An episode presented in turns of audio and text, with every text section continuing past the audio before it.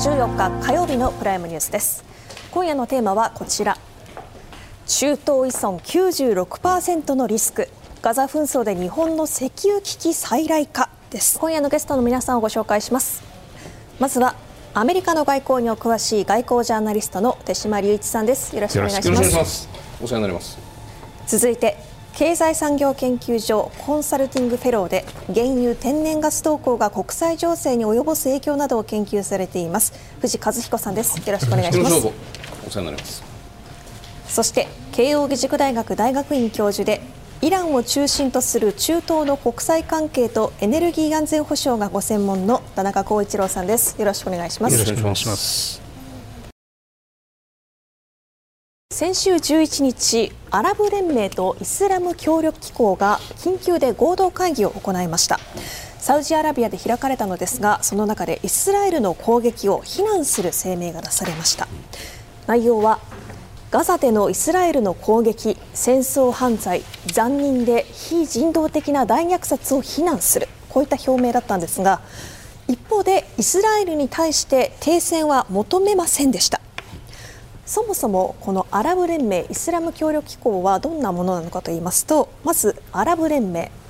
アラビア語を母国語公用語とする国で構成されています。エジプト、サウジアラビア、UAE、バーレーンなど21の国が参加しています。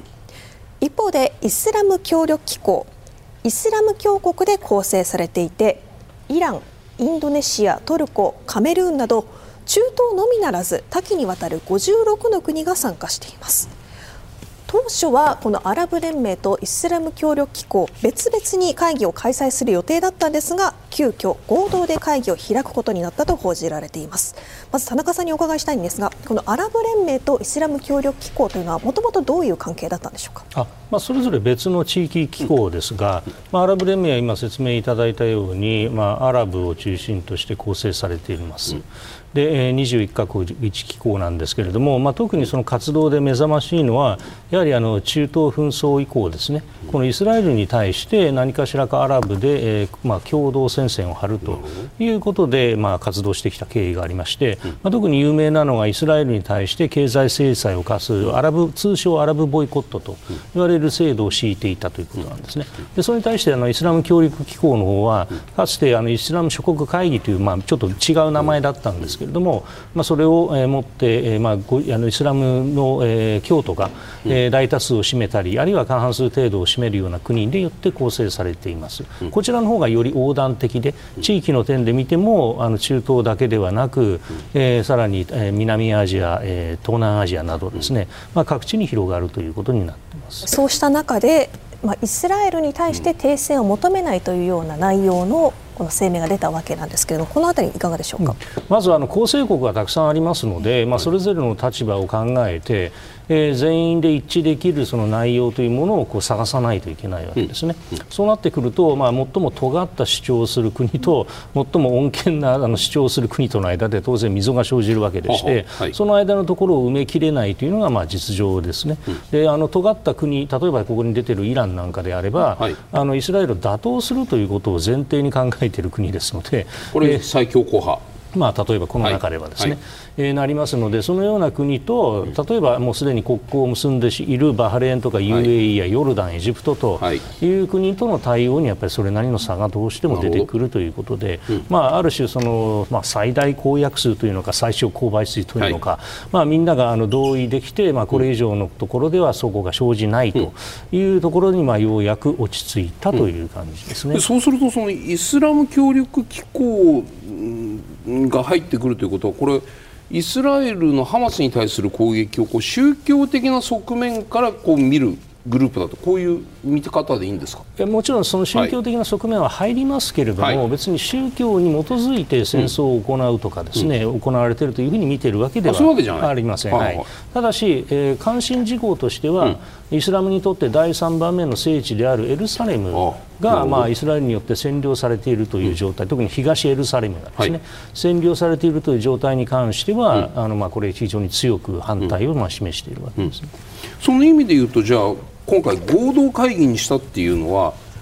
主なこう首謀者というか合同にしようぜっていう呼びかけたのどっちの側のどの国かって今のお話聞いてると、じゃあイランが仕組んだんだろうなって思っちゃうんですけれども。いやこれはやはり主催国であるサウジアラビアの思惑ですね、はいはい、これはイランが何を言っても、まあ、そこまでイランの影響力特にその政治的な影響力はこのイスラム諸国会議あイスラム協力機構であれ、うん、まあ、あるいはその全くイランが直接は関わっていないアラブ連盟に対して響くわけではありませんので、うん、これはあの、まあ、両方を、まあ、ここで取り仕切ったサウジアラビアのムハンマド・ビン・サルマン皇太子の手腕によるものだと思ってます、はい、じゃサウジアラビアは合同会議にするメリットがあったということですね、まあ、それこれから伺っていきますけれども。そうですね、はい、まあ、ある意味でですねその、アラブ連盟で出た内容とイスラム諸国会議の方で出た内容に齟齬があっては困るわけですよね、ですからそこにはだから一定のあの共通したものを出したかったので、うん、まあ、それであれば最初から同じところで議論するという、まあ、正しいやり方だったんだと思います。はい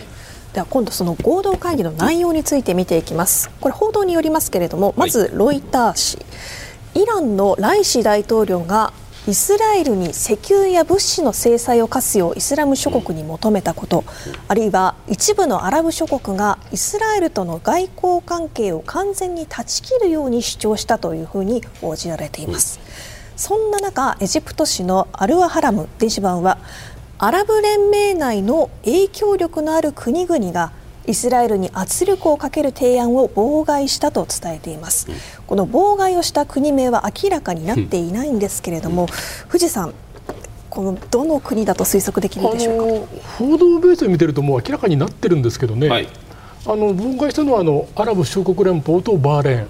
それからもう一つの国の3カ国だと言われてまして、もうもう一つってのは、まあ、ちょっとそれは分からないですですから私今回アラブ首長国連邦がやっぱりポイントだと思ってまして、はい。であのもともとそのイランはですね10月中旬からですね、先ほどのイスラム協力機構の実務者会議の場で、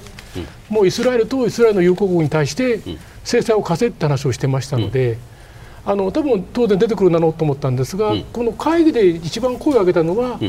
アルジェリアとレバノンだったらしいですね。レバノンは分かるんですはい、レバノンは分かるんですがアルジェリアがちょっとなぜ言ったかちょっと私はあの、はい、むしろ田中さんにお聞きしたいぐらいなんですけど、うんうん、アルジェリアとレバノンが声を上げて、うん、UAE とバーレーンが反対したという構造は明らかになってます。アルジェリアって何なんですか？あの伝統的にあの反イスラエル色が強いところでしてあのもう一つあと政治的にモロッコと敵対しているので、はい、モロッコが新イスラエルなので、はい、それの裏をかくという点でも、今の 3, 国3カ国目でバーレーン UAE ともう一つどこなんですか？あもう想像ですよ想像想像ですか。想像。いや影響力あると言ったらエジプトなんですけれども、はいはい、そうすると藤さんねあ今の話っていうのは要するにこの3つの国っていうのはどれもそのイスこのたまたまこの地図においてもイスラエルと国交がある国じゃないですか、はい、やっぱり国交がある国っていうのはイスラエルに対して強い姿勢を取らないようにしている。明らかにそうだと思います、うん、はい、手島さんね、はいこのこの国に行ってこの地図にも書いてあるのはイスラエルと国交がある国っていうのはつまりエジプトはもともとイスラエルと国交あったけれどもバーレーン UAE っていうのは何て言いましたっけアブラハム合意、はい、アメリカが仲介をして、はい、まあ、イスラエルと仲を仲良くしなさいよっていうその枠に入った国々がぐっといったということはじゃあ今回バーレーン UAE エジプトがイスラエルに対して強硬な論強硬論に対してちょっとブレーキをかけたとすれば背景にアメリカの意図があるというふうにそう言わざるを得ないと思うんですね、うん、その点ではアブラハム合意っていうのはですね、はい、実は日本であまり大きく取り上げられることが少ないんですけれども、はいはい、今回あの手ことして非常によく効いているということが言えると思うのと、うん。うん、あと今有力な影響力のある国がどこかという話がありましたけれども、順当に言えばもし3つだとすれば、エジプトなんですけれども、実はヨルダンが大変重要だと申し上げていいんだと思います。ヨルダンというのはもともとそのイスラエルと国境を接してますし、はい、実際アラブの憲法の中では一番伝統的に、うん、それから経済的にもイスラエルに多く依存をしているという側面があって、はい、まあこういうとヨルダンの人たちは怒るかもしれませんけれども、うん、イスラエルにかなり多くを頼ってとりあえず経済を成り立たせているということになりますから影響力を発揮したかどうかは別にしてですね、はい、そのイスラエルとあまり過激な関係に立ち至らないという一角には、やっぱりヨルダンは入れておいた方がいいんだと思います。なるほど。田中さん、今のお話があったとやっぱりもうすでにこのアラブ連盟イスラム協力協力機構の合同会議とは言いながらももうはっきりとその中に亀裂が生じていたのか最も、今回生じてしまったのか、はい、それはどういうふうにご覧になってまあもともとあの温度差はありますので、はい、あの必ずしも私は亀裂というほど激しいものだとは受け止めていないんですね。うんうん、まあただまあ例えばイランの主張あの10項目提案というのがあったんですけど、はい、あの全部拒絶されてます。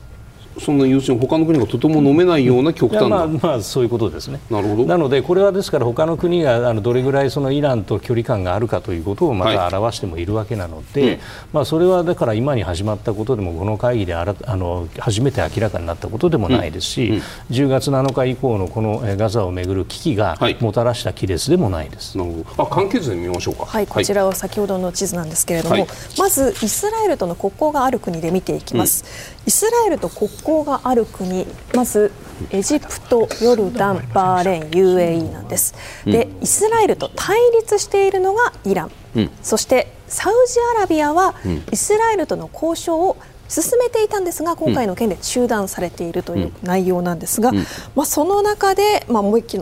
もう一つの地図も見てみましょうか。はい。はい、こちら先ほどヨルダンとの関係も出てきましたが、うん、このように見てみると田中さんこの今の中東をめぐる関係を見ると、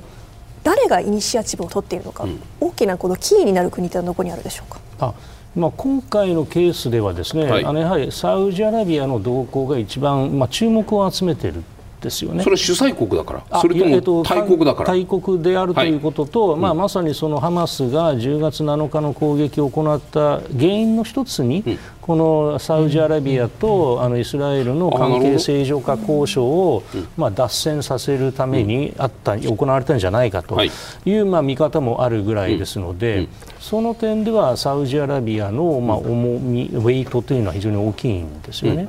ただあの、この問題、今、その起きていることをどう対応、はい、あの中東の世界やそれからイスラムの世界として、どう対応を取らしなければいけないのかということになってくると、うん、それは例えばその今のイランの話であるとか、うん、エジプトの話であるとか、それこそヨルダンの話も含めて、ですね、うん、それぞれが一加減持ってますので、はい、とりあえず皆さんのあの発言の場を与えないといけないというのは、まあ、今回の会議だったわけですよね。あのイランが反イスラエルだというのは、まあ、迷わなくていいにしてもサウジが真ということを使っていいのかどうか。真じゃないけれども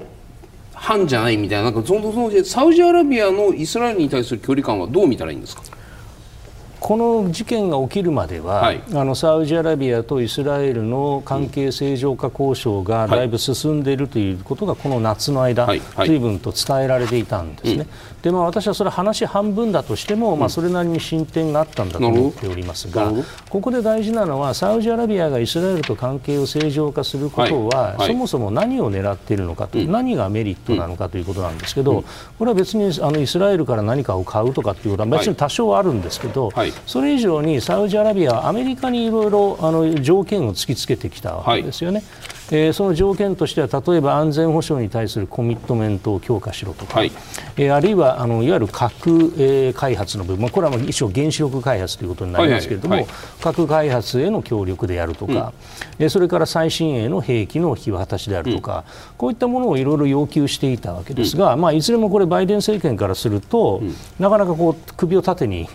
うんと振ることができない、うん、えー、各種することができないような問題があるわけですよね。うん。うん、でそれはなぜかというと、まあ、サウジアラビアが強大になるとやっぱりそれはそれでまたイスラエルとどういう関係を持とうともやはりイスラエルの潜在的脅威になり得ることにもなりますのでこれは政権だけではなくアメリカ議会が非常に強く懸念を示し、そして場合によってはこれを議会の力でブロックするかもしれない、はい、そういう余地があるぐらいなんです。はいまあ、ただあのサウジアラビアがイスラエルとこのようにまあ関係を正常化してもいいということで前に進んでいたところでまあこの事案が起きてしまったということでまあ大きなその損を例えばサウジアラビアがしているとも考えられるわけですよね。ですからまああのイスラエルとの関係をこれであの関係正常化を断念したと私は思いませんけれどもただ相当この現状を見てえなかなか動くに動けない状態がこれで生じてしまった。でそうこうしているうちにアメリカは大統領選挙にに入りますし、はいはい、政権が変わったときに果たして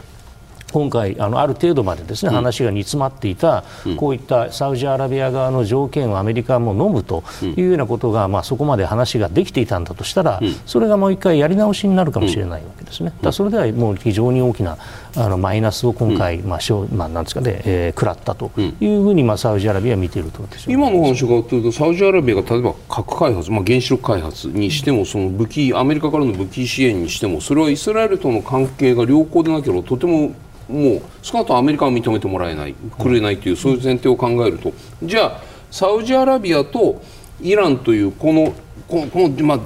面積だけ言ってもでかいわけですよ。はい、この地域において。というとこの中東におけるイランとサウジアラビアというのが二大国が、まあ、この地域における覇権二大覇権国としてもし勢力争いをしているとすればそれがイスラエルとの距離感においても明らかに対立対立？拮抗、はい、まあ、対立ですよねしている。こういう状況下の中での今回のガザ侵攻だったというこういう理解でいいですか、うん、とりあえずそうです構図としてはそれは間違っていないと思います。はいここからは先ほども話題に上がりましたサウジアラビアとイランの関係性について見ていきます。先日11日イランとサウジアラビアが首脳会談を行いました。というのもイランのライシ大統領がイスラム諸国の会議に出席するためサウジアラビアを訪れていたところ国政を取り仕切るムハンマド皇太子と直接会ったということなんです。今回は今年3月に中国の仲介で3月に国交正常化して以降初めての対岸での首脳会談でした。両国の関心事や地域情勢について詳細に議論することで一致しパレスチナ情勢も協議したということなんですがでは具体的にどんな話をしたのか。藤さんまずこのもともとサウジアラビアでに用事があったからということですけれども首脳会談をどちらからやろうかというふうに呼びかけたのは？もともとイランとサウジアラビアの対立は、2016年から17年にサウジは一方的にイランとの国交を断絶したわけですね、ムハンマドさんが。でその後急にですね、この接近したのはあの昨年12月にあの中国の習近平、はい、国家主席があの、えー、サウジに行った時に、うん、私が得ている情報ですとムハンマドさんからなんとかイランとパイプのある中国にイランと仲介してくれって話をしたらしいんですね。でその理由は、もっぱら経済的な理由です。うん、でやっぱりイランと対立している限りは非常にサウジの地政学リスクが高いと。うん、で彼らはあのビジョン2030年といって、はい、2030年までにあの経済を脱石油化すると言ってますから、うん、海外からの投資が欲しい、はい、でイランとあのいさかやってるとうまくいかないので手打ちをしたいということでまあ、それに中国を乗って3月に合意をし、うん、まあ、今回、首脳会談をしたって話ですので、あのまあ、ムハンマド皇太子あの一説にはあのカショギさんを渡した、うん、あの冷徹な殺人者っていう、まあ、あの側面もある一方で、ある意味ではあの解明派君主という意識もありまして、まあ、人権はあんまり重視しないけど、うん、国を何とかしようとする、うん、いわゆる解明派君主という立場からして、うん、イランとのその接近をやったんではないかと私は思っています、受けじゃあその要要請を受けて会談に臨んだイラン、ライシ大統領の側の思惑としては何何の狙いがあったんですか？あのイランも当然経済的なメリットがあります。はあ、サウジとくっつくことによって、まあ、今実際今あのイランからの石油の輸出量がすごく増えてますが、うん、あのアメリカはイランに対する制裁はやめてませんが、はい、運用かかなり緩くしてますから、うん、そういう面での経済的なメリットがあるということでイランもその話に乗ったと、うん、でまあ、さらには、まあ、イランは中国との関係で非常に投資を呼び込んでますから。はいスポンサーの中国に言われたら、うん、まあ、それその顔を立てる必要もあるっていう要素もあったと思います。なるほどね、その前後、どちらが先か僕わからないでわからないので伺うんですけれども、例えばさっきのその合同会議においては、ですね、イスラエルに対する経済制裁するべきだというような意見が出たとか、ですねそういう話があるわけじゃないですか。じゃあ、この首脳会談において、イラン、サウジアラビアの首脳会談において、ライシ大統領がムハンマド皇太子に対して、じゃあ、サウジもきちっとイスラエルに対して強硬姿勢で足並み揃えろよというふうに言ったか言わないか。それに対してサウジアラビアがいやちょっと我々はいろいろイスラエルと関係がこれからもあるんでそれはだめだという。その目の前の問題についてこの両首脳が会談をした可能性についてはどうですか？あの私はちょっとあの、まあ、真相は分かってませんが、はい、多分この会談では言ってな言ってこなかった可能性がありますね。で言わなくても別にイランは元を取ったと。なるほど。もうすでにもうサウジとイスラエルのもう国交正常化完璧に暗礁を塗り上げましたし、はいはいはい、ですから今回イランとしてはあまりその重い重視化を背負うことなく、先ほど田中先生がおっしゃったように、うん、今までと同じような強硬な意見を言っただけですけど、うん、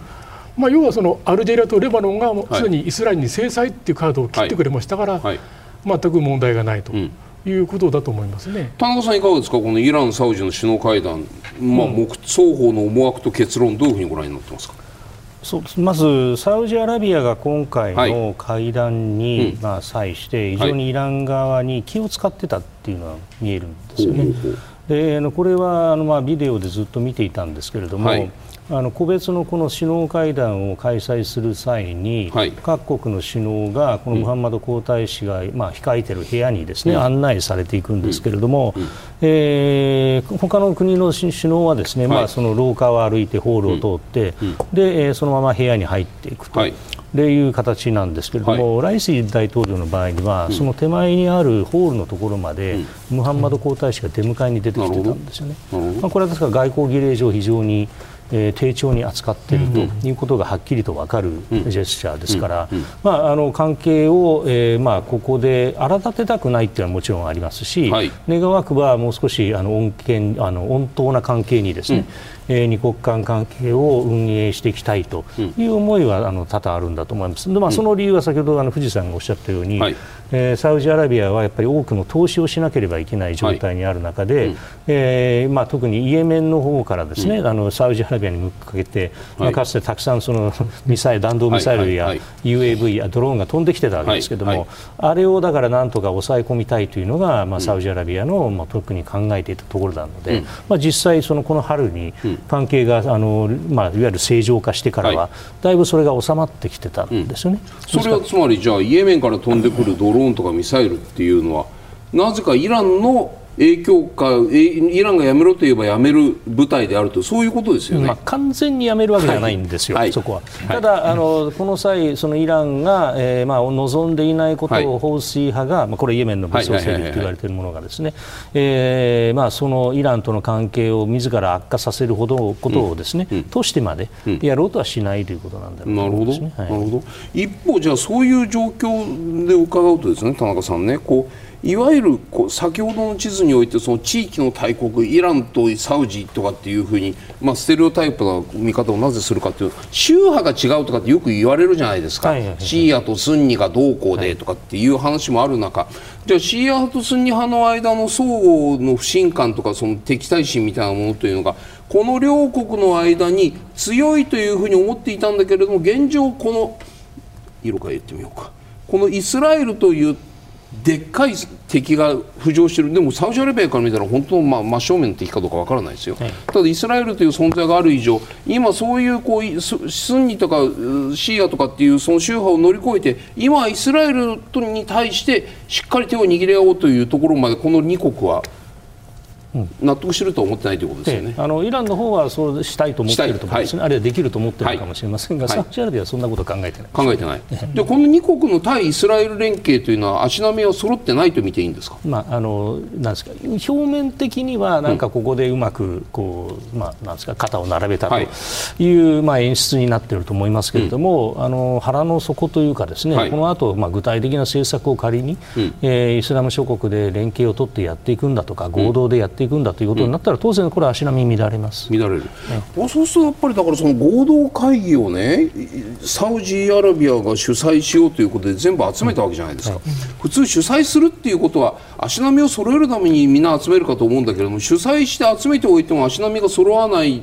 ことについてサウジアラビアは了解しているガス抜きです。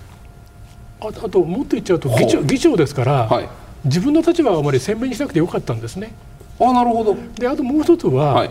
今回の先ほどあのサウジはあのイスラエルの国交正常化でちょっと割を食ったってお話が田中先生ありましたけどそれは一面そうだと思いますけど、はい、今回フリーハンドがあったんですね、うん、国交正常化してなかったので。なるほど。だ UA は国交正常化しちゃってるんです、はいはいはい、でこれはある意味では、まあ、この3年間でいろいろ投資とかですね、はい、いろんな形でメリットがあったと思いますけど、はい、かなりその足かせになってますから、うん、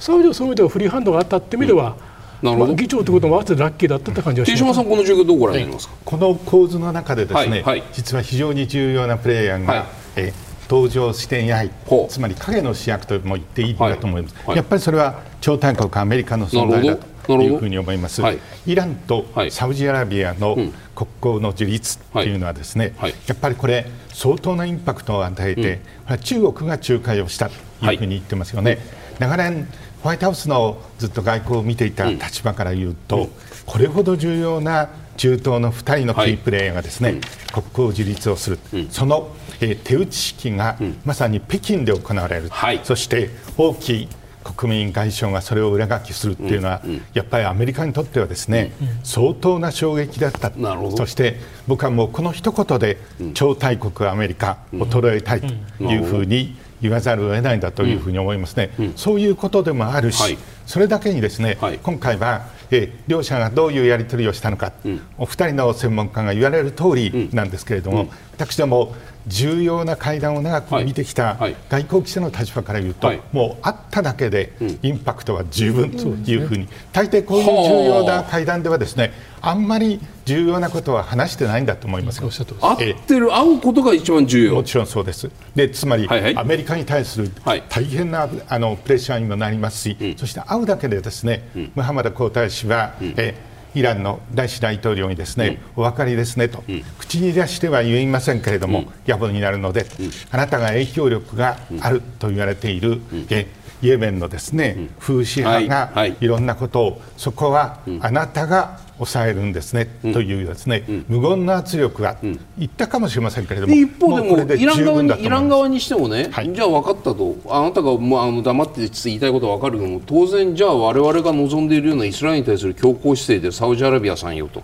足並み揃えてくれるよねっていう、それが要するにボス校の無言のやり取りなんじゃないんですか、あのそういう圧力は受けてると思うんですが、一方ですね、はい、サウジアラビアとしてはですね、はい、今、イランとの,、あのイスラエルとの国交の,、うん、の自立交渉って明らかに頓挫もしているしサウジアラビア外務省がですね、うん、えホワイトハウスに対して一時中断ですということを内包はしてると思うんですね。したがって一時頓挫はしてるんだけれども、うん、これ果たして消えてしまったのかというと私はそう思いません、うん、さっきご指摘がありましたように、はい、これサウジアラビアとしては、うん、えサウジアラビアとアメリカのですね、まあ、日米安保にやや近いと言われているんですけれども、相互安全保障条約をぜひ結びましょう、そしてさらに重要なのは原子力協定もというふうにそれがかかっていて、アメリカはそのカードを完全に切っているわけではないですけれども、はいはい、そういうやり取りが行われている、うん、それじゃあ、アメリカやや不利ですよね、はい、にもかかわらず、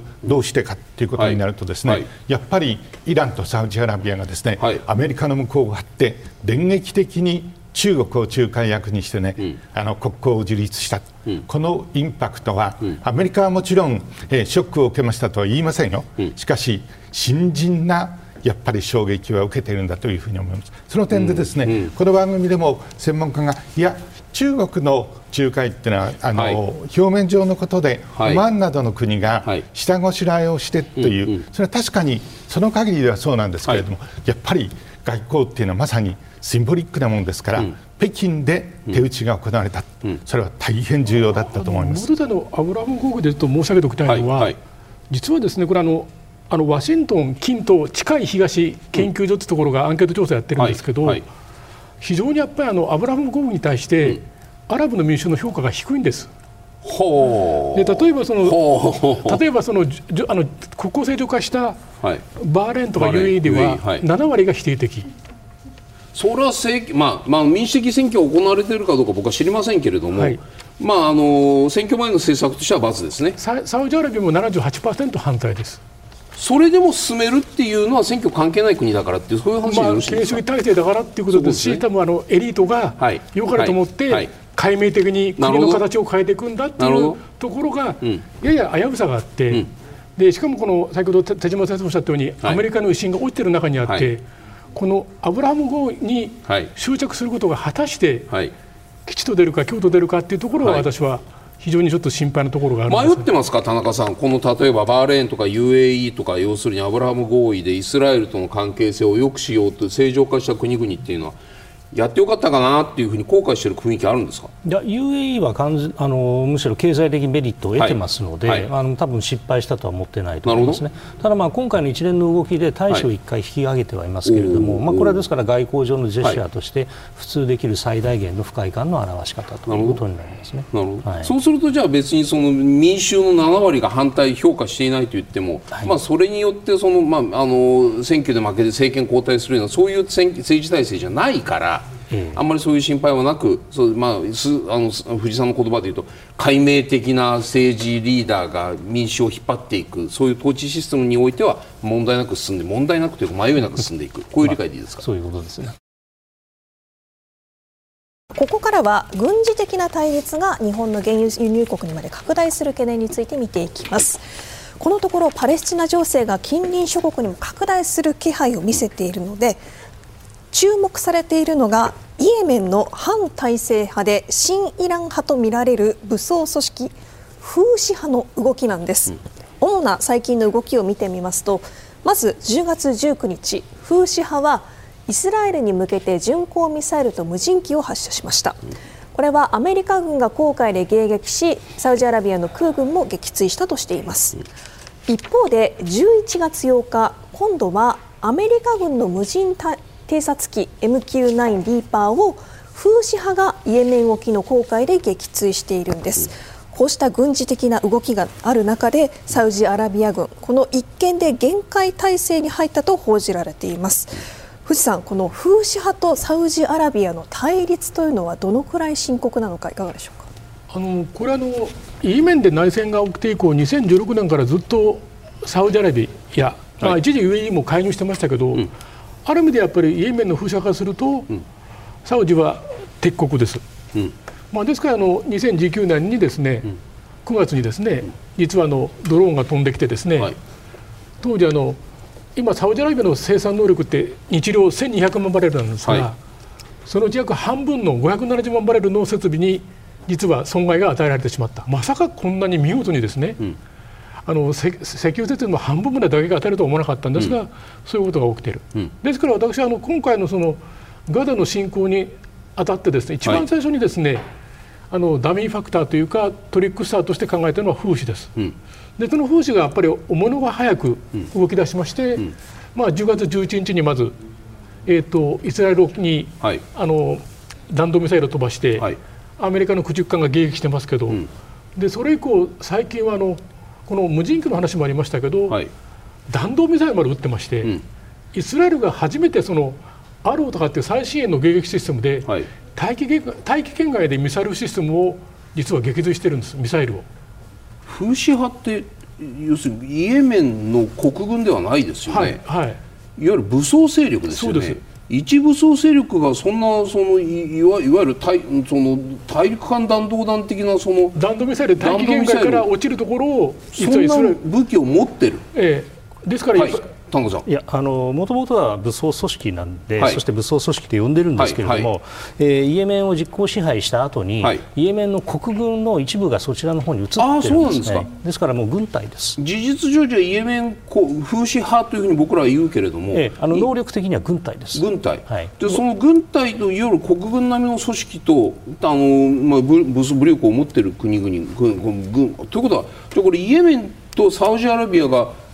国と国との戦争をやってもおかしくないような状況だという理解でいいんですか、うんまあ、ただあの、なんていうんでしょうかね、えー、サウジアラビアや UAE は、その方針をそのイエメンの正当な政権とは認めなかったので、うん、いやむしろ亡命政権の方を擁護というかです、ね、庇護してましたので、はい、当然ですから、彼らから見ると、えー、法水派というのは単なる武装組織と、反体制武装組織でしかないんです。ただ実態としては、うん、イエメン軍の半分以上を吸収してしまってますから、はい。はい、実装としてはもう軍です。その実装としての軍の背景にあるのはイランなんですイランが協力しているというふうに大いに考えられます。そのミサイルやらそのドローンやら何やらっていうのも自前で開発したものなのかイランから資金提供技術提供されたものなのか。そこがですね、まあ、はい、あのサウジアラビアやそれからアメリカそれから国連の一部の報告書では、はい、イランから輸送され、まあ、提供されているというふうに言われているんですけど、はい、あ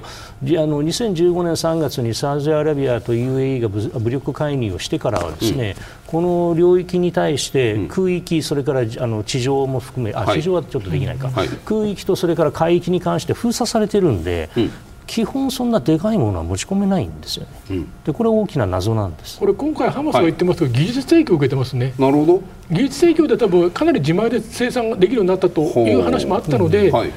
風車は多分この4年間で相当やっぱり能力を上げたと思ってました、はい、ただ実際のところやっぱり本当に能力がやっぱり高高まってたっていうのが実態ですね、そうするとその先ほどのその2019年でしたっけ藤さん言われたその1200万バレル日量がそれ570万減ったというようなことがね。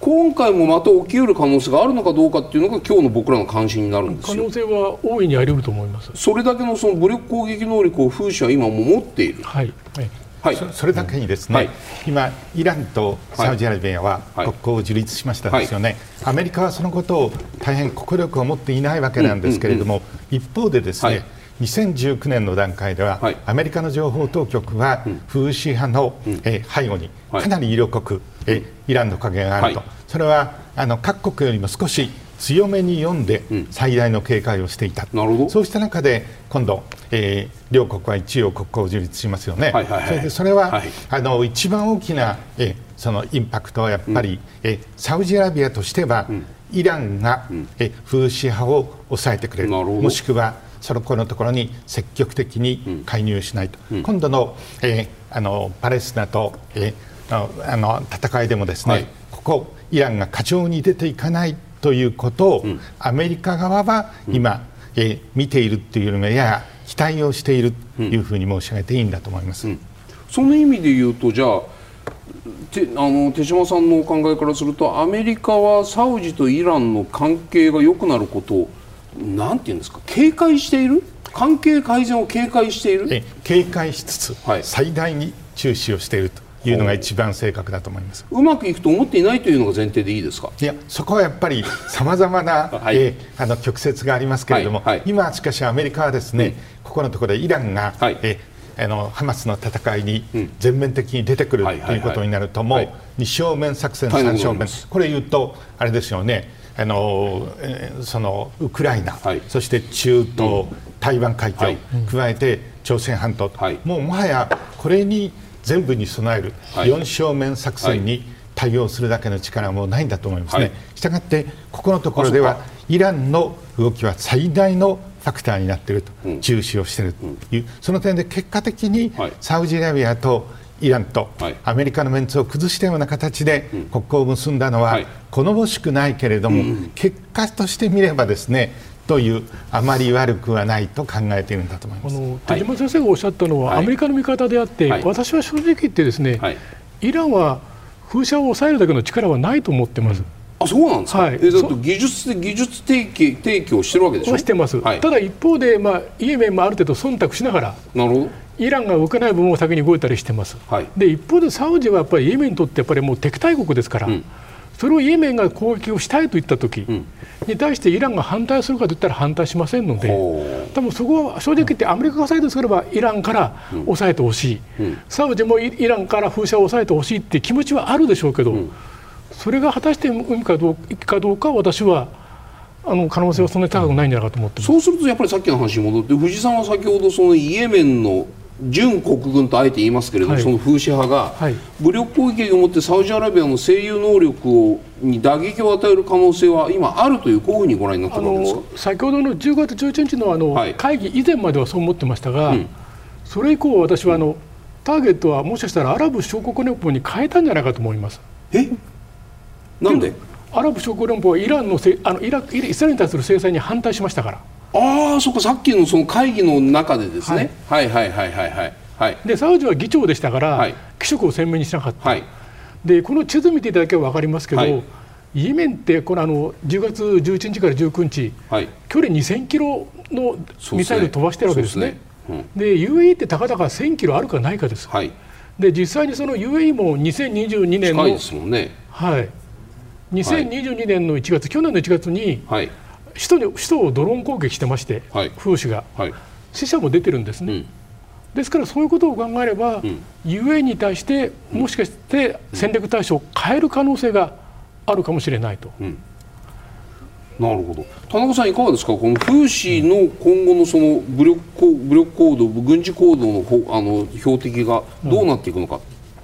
まああの藤井さんがおっしゃるようにですね、はい、まあ、UAE に対して、まあ、不快感を持っているということは大いにあり得ると思うんですね。はい、ただ、まあ、一方でそのイランが、まあ、仮にある程度影響力を効かせるとすれば、はいはい、それは今やってほしくないことの一つ、うん、まあ、ほとんど八つ当たりみたいなものになりますしむしろそれによってイスラエルを利することにもなりかねませんので、はい、なので今、あの放水派が、まあ、イスラエルに向けて撃っていること、うん、これを多分イランは十分には止めないし止めて,、まあ、止めてもしょうがないとも思っているのかもしれませんし、まあ、実際にそれであのアメリカやイスラエルがイエメンに介入すればすれで、彼らがそこでまたやけどを負うだけだと思いますから思ってるでしょうから、まあ、あの願ったり叶ったりだと思うんですね、ただ UAE はさすがにイランとも、まあ、至近距離にありますし、いろんな意味で経済的なつながりがありますので、ここにこう打ち込まれたりして、で大きな被害が出て、でそれがイランと UAE の関係悪化に再び、はい、えー、扉を開くようなことになるのはこれはイランにとって不利ですから、まあ、これはやっぱりやめてほしいと思うんですよね。UAE に対する武力行使というとこの感じの地図から見るとこのホルムズ海峡というよくまあこれまでも何度も議論に出ているこの地域がですね、はい、非常にこう船が通りづらくなってくる。そのホルムズ海峡がひあの風刺派のその武力行使のエスカレートによって危険度とその通行するリスクが高まってそれが例えば油の流通量とか油の値段とかに影響する可能性っていうのはここは田中さんどうご覧になりますまあ、もちろんその物理的な攻撃が、はい、この場合はミサイルというよりは UAV なんでしょうけれども、ははは船舶に対してこれまでもたびたび生じてますけれども、まね。はい、まあ、そういうことになれば、うん、えー、まあ、一時的にせよですね、はい、まあ、床が反応市場では反応するだろうと思います、うん。うん、ただ構造的にあの上がり続けるかというと私も富士山と同じ考えで、そんなに今の封鎖は多分可能性ゼロに近いですね。なるほど。というのはイランもですね。今日量200万バレルの石油輸出してますから、そんなバカなことはしませんしで非常にコスパが悪いですし、はい、それこそイランがアメリカと全面戦争になりますので、ね、ただ、そこまでやらなくても、うん、私は今の見立ては、うん、もうイランは取るべきものを取ったっていう形ですから、うん、むしろそのそういうなんか危険な行為に出る必要は全くない。先ほど田中先生とか手島先生もおっしゃったように、まあ、風刺がなるべくあんまりひどいことやらないでくれよってはらはら見てる状況ではありますが、ただ完全に抑えることはできない、うん、多分あの少なくとも2022年の1月に、首都のアブダビにドローン攻撃を実は風刺は仕掛けてますから、はい、まあ、イランの関係があってもそういうことをする、まあ、武装勢力ですから。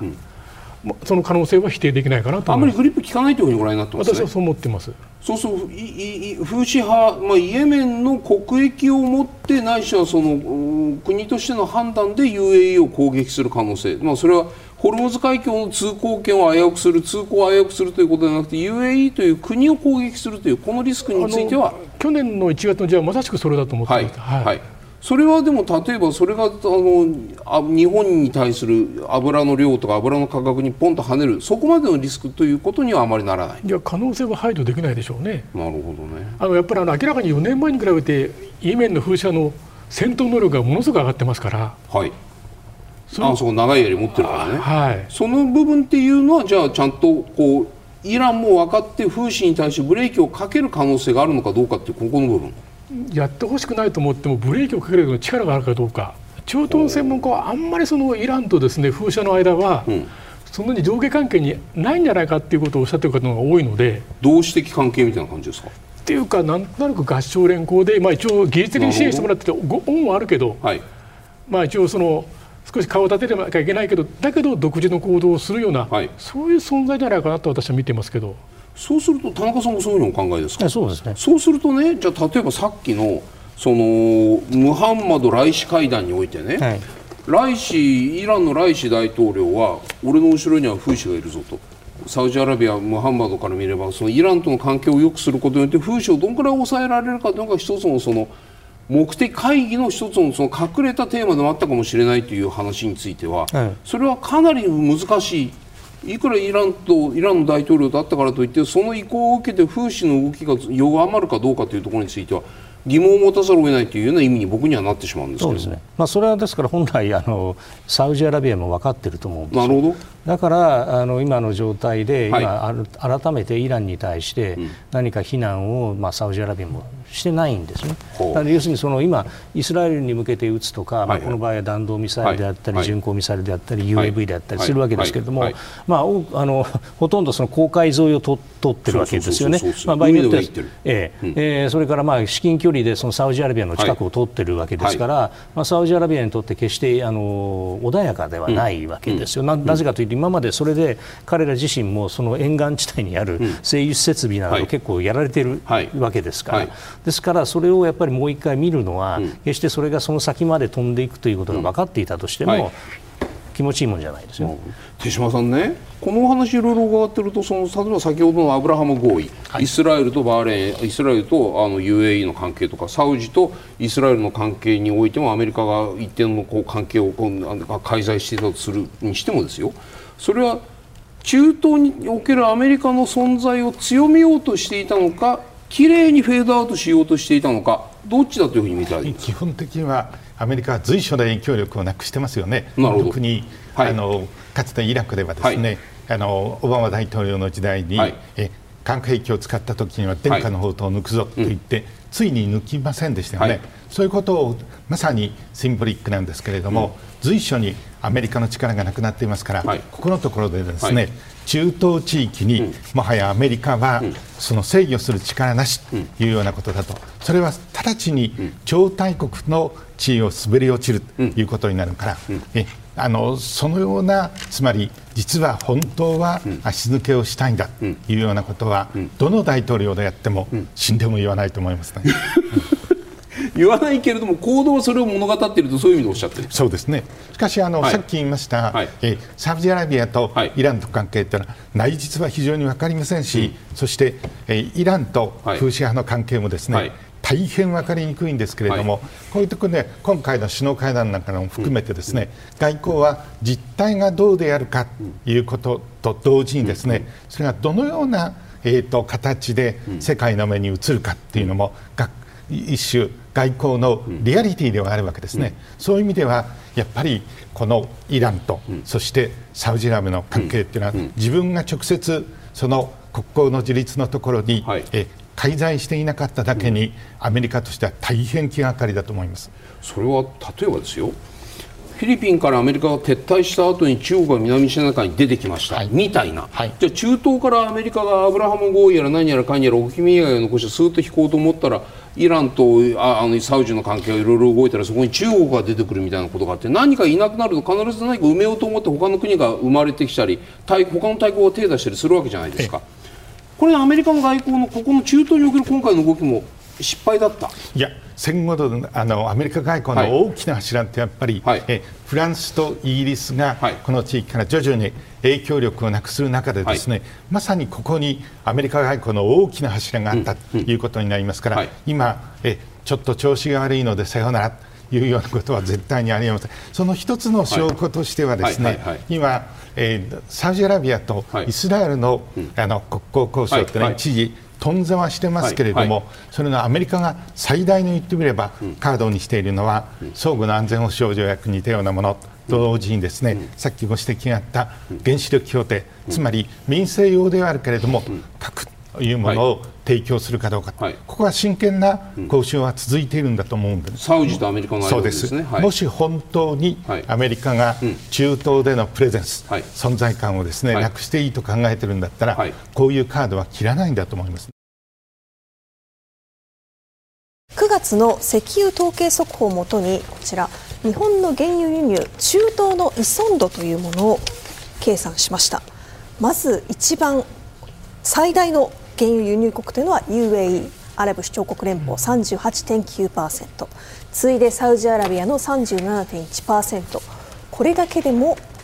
7割以上ということでさらに依存しているんですがさらにクウェート、カタール、オマーンと続くこの上位5カ国がすべて中東ということで日本の原油輸入は中東に96%も依存しているんです。これは第一次オイルショックの前を上回る数字ということなんですが藤さん考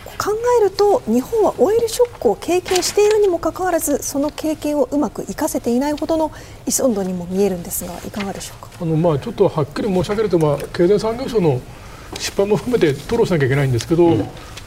民間主導というか市場原理に任せたがゆえに96%になってしまったっていうのが結論ですね。うん、でちょっと若干あの歴史を振り返しますとですね、うん、1967年が第一次石油危機以前のピークで、うん。91%でした、でその後石油危機を経て、はい、あの中国とかですね、インドネシアから石油を入れて、うん、87年には68%まで下がりました。戦後の最低値です。はい、68、はい、はい、でその後90年代に中国が経済成長して、はい、いわゆる中国の大きな企業の経を大慶油田からの輸入が止まりました、はい、それからインドネシアのが石油政策を失敗して生産量が減ったので、うん、インドネシアからも石油が来なくなりました、うん、その結果09年、うん、2009年には90%に戻りなるほどその後2020年には92%、うん、でその後ですねあの今回のウクライナ戦争でロシアからは4%ぐらい輸入してましたので、うん、それがなくなって96%になってしまった。なるほど。他のところがダメだと全部中東に寄ってったっていう話ですね。あの日本の石油会社の中東の石油が好きなんですよ。好きとか嫌いとかってなんか好きな理由ってのはあるんですか？なぜ中東の油が好きなのか。いやこれはあの歴史的な経緯を遡れば、はい、1960年にあの当時アラビア石油がですね、はい、サウジアラビアのカフジ電を発見しまして、はい、それを日本に輸入するっていう政策を当時の通産省が取ったんです、でただこの油はですね、うん、ものすごく硫黄分の重い質の悪い原油だったんですね。ですからそれから石油製品作るにはものすごく環境な設備がいるので、はい、当時の通産省は石油業法のもと、行政指導でそれに対応できるようにしろと、うん、各元売りに対してそういう指示を出しまして強い脱硫能力を持つ生成施設を作れという指示をしたんですね、はい、行政指導で。はい、でですから中東の石油を一番処理しやすい、うん、国のあの製油所は日本に集中してるんですね。ほう。ですからあの日本の石油会社は残念ながらあのエクソンとか他の大手メディアと違ってあの上流の権益をあんまり持ってないもんですから、はい、あんまり儲からない体質なんですね。ですからなるべくその世界各国から安い原油を入れて、はいうん、それで石油製品を作るということになると、うん、まああのさすがに石油危機でちょっとやばいということでですね、はい、近いからということで中国からインドネシア入れましたけどそれがダメになった。うん、でロシアも一時シェアが8%まで上がったんですけど、やっぱり中東の石油の方がいいよねっていう、しかもロシアのリスクがあるよねっていうことで96%になってしまった、ですから、まあ、意図せざる形で、あの民間の会社の市場原理これは別にあの石油会社が悪いってわけじゃないんですが、はい、市場原理に基づいたら自然と96になってしまったっていうのが、今の現状です。そうすると今のお話でいうと藤さんねそのエネルギー安全保障というものが国がもしも立てる安全保障策であるならばそこは市場原理じゃなくて安かろう日本で処理しやすかろうじゃなくてコストがかかろうともなんていうポートフォリオみたいにね散らせというこう強い行政指導をするべきだったとこういう意味でおっしゃってる。うん、っていうか私としてはですね中東地域はなんだかんだ言って、うん、まあ、先ほどの議論ですとアメリカがしっかりと世界の警察官としてコントロールしてくれるだろうとい。う意識があったからよかったんですが、はい、この10月以降起きているこの状況を見てますと、うん。アメリカの威信はもう低下、うん、アメリカ国内でもアメリカ国務省のブリンケン長官が、国務省の職員から突き上げくれるような状態になってますから、非常にそのイスラエル支持というか中東に対して武力を行使してでも守るんだって意思が見えてこないってことを藤さんじゃあ日本はどこから油を輸入したらいいんですか？アメリカです。アメリカアメリカから、はい、シェールを入れる今、日本はシェールの輸入量っていうのは？ゼロです。ゼロですよね、はい、でそれを増やすためにはじゃあ日本のその生成施設ではできるんですか？できないんですか？できます。ただあのあのオーバースペックなんですね。ですからアメリカの石油っていうのは非常に軽いんです、はい。ですから非常にそのあのダテル施設なんてあったら無駄なんですね、はい。はい、だから入れてないんですけど、はい、ただ数字を申し上げますと、日本の大体1日あたりの輸入量って約260万バレルとか270万なんですが、今アメリカの直近の輸出量、うん、原油の輸出量は460万バレルになってます。でそのうち3割から4割はアジアに来てまして、はい、中国と韓国が使ってます。150万ぐらいですね。えー、っと直近の数字では170万ぐらいです。70万、はい、はい、もっと増えてると思いますなるほど。それが一滴も日本に来ていない、はい、エネルギー問題日本の、はい、解消する上で化石燃料どこから輸入するかという話も上がりましたがもう一つ大事なのがエネルギーそのものの軸足を変えるということなんですがここで田中さんがちょっと注目したいということでお話を伺ったところ国家安全保障戦略と国家防衛戦略ここが必要にあの、うん、見方として必要になってくるということなんです、うん、どういうところなんでしょうか？ああのもちろんあのエネルギーに関してはあのエネルギー基本計画がありますので第6次が、まあ、最新のものですけど、ありますのでそちらがベースになるはずなんですが去年の12月にいわゆる安全保障3文書が出てでそこであの安全保障という広い視点で、えー、エネルギーのことをどう捉えているのかなという視点から私は読んでいたんですね。でちょっと思ったんですけれども、なんかマインドとしてやはりあのもうこれからややれ水素だ再生可能エネルギーだとか、まあ、いろんな、ね、そのなんでしょうポートフォリオが広がっていくことの話をしている中で、はい、やはりこの防衛に関してあるいはその国防ということに関しての視点で書かれたこの文章では、うんうん、エネルギーっていうのはやっぱりなんか外国から持ってくるんだというなんかニュアンスをどうしても感じるんですよね。であの NSS、まあ、上の方ですね、はい、安全保障戦略の方では、まあ自給率向上と、まあ、書いてはあるんですけれども、えー、防衛戦略の方に入ってくると、まあ、その中で、まあ、特定の部分分野ではありますけれどもその中東諸国との間ではシーレーンの安定的利用とかっていう話に入ってきて、でそうすると、まあ、これはインド太平洋なんていうことも考えるとですね、相変わらずあの長大な水レーンを経由して、はい、えー、資源をこう輸入していくエネルギー資源を輸入していくということに、まあ、しあの軸足が置かれているのかなと思うんですね。で、まあ、これあの石油をずっと輸入し続けるという、ね、ことを我々がエネルギー戦略で考えているのであれば、まあ、別にこれでいいんですけれども、いやそうじゃなくて、えーまあ、水素に変えるとかアンモニアに変えるとかいろんなことを言われ、さらにはその国内での自給率を上げるとか、えー、いろんな話をしているわけですよね。でそれがあのこの文章の中からどうも読み取れなかったというのが気になっているということと、あとこれは純粋に今度軍事マターの方に入るんですけれども、い。わゆるあの継戦能力とか強靭性という話になったときに、継続あの持続持続力とかですね、えー、強靭性という話になったときに、うん、やはりあのアメリカとかヨーロッパのこういった戦略文書などは、うん、やはり国内でのエネルギーをいかに、うん、あの調達して、でそれで継戦力や、えー、継戦能力や、はい、えー、強靭性を高めるかということにまで触れてるんですけど、この文書はそこまで言ってないんですよ。なるほど。なのでなんかそこら辺がちょっとうまく噛み合ってないなっていうのは私のこう問題意識でして、あのまあ、せっかく去年の、はい、えーと、あれは夏ですよね、えー、と7月ですかね、あの GX 戦略が出るのが、でその後にこちらの文章が出ているので、うん、まあ、本来であれば GX 戦略を受けた上でのこの安全保障3文書の策定があるので、うん、まあ、もう少しなんか連携が取れていてよかったんじゃないかなと思うんですけども、そのあたり。手嶋さん日本のエネルギー安全保障についての問題点どういうふうに感じますか、アメリカは数限りない欠点を持った国ですけれども、うん。国家の大戦略という点ではですね、うん。はい、一応整合性がありますし、はい、みんなそれをあの整合性を持って考えるというのは一応機能してるんですけれども、うん、今岸田内閣の一枚看板ですよね、はい、安保三部署、エネルギー分野の中でも全体の、えー、安全保障という観点を統一的に考え大きな戦略を策定するということにならなければいけないんですけれども、田中先生がおっしゃったように、明らかに安保3文書の書書のところにはですね、えあの大きな矛盾があって、これですから、そういう意味では、少し厳しく言うと、戦略というふうには、やっぱり呼べないんだと思いますね。藤さんからはどういうふうにご覧になるんですか？脱炭素にあまりにも舵切りすぎてて、はあ、やっぱりあの原油とか天然ガスというのはもう座礁資産いずれ価値がなる資産だということで、はい、国際エネルギー機関ももう去年あたりから新規の投資やめろって言われたわけですね。なるほど。ですからそういう中にあって徐々に徐々に高齢化の影響で日本の原油需要が落ちてきますから、はい、今更投資かよって話はあるんですが、うん。うん、ただ再生可能エネルギーをいくらや作っても、うん、ガソリン自動車は動きません。はい、東北北海道はやっぱり灯油が必要です、暖房で、はい、変わらないんですね。で高齢化になればなるほど50年前に比べて、うん、国全体のレジリエンス能力が落ちますから、はい、やっぱりこのこの10月から起きたこの本当にその、まあ、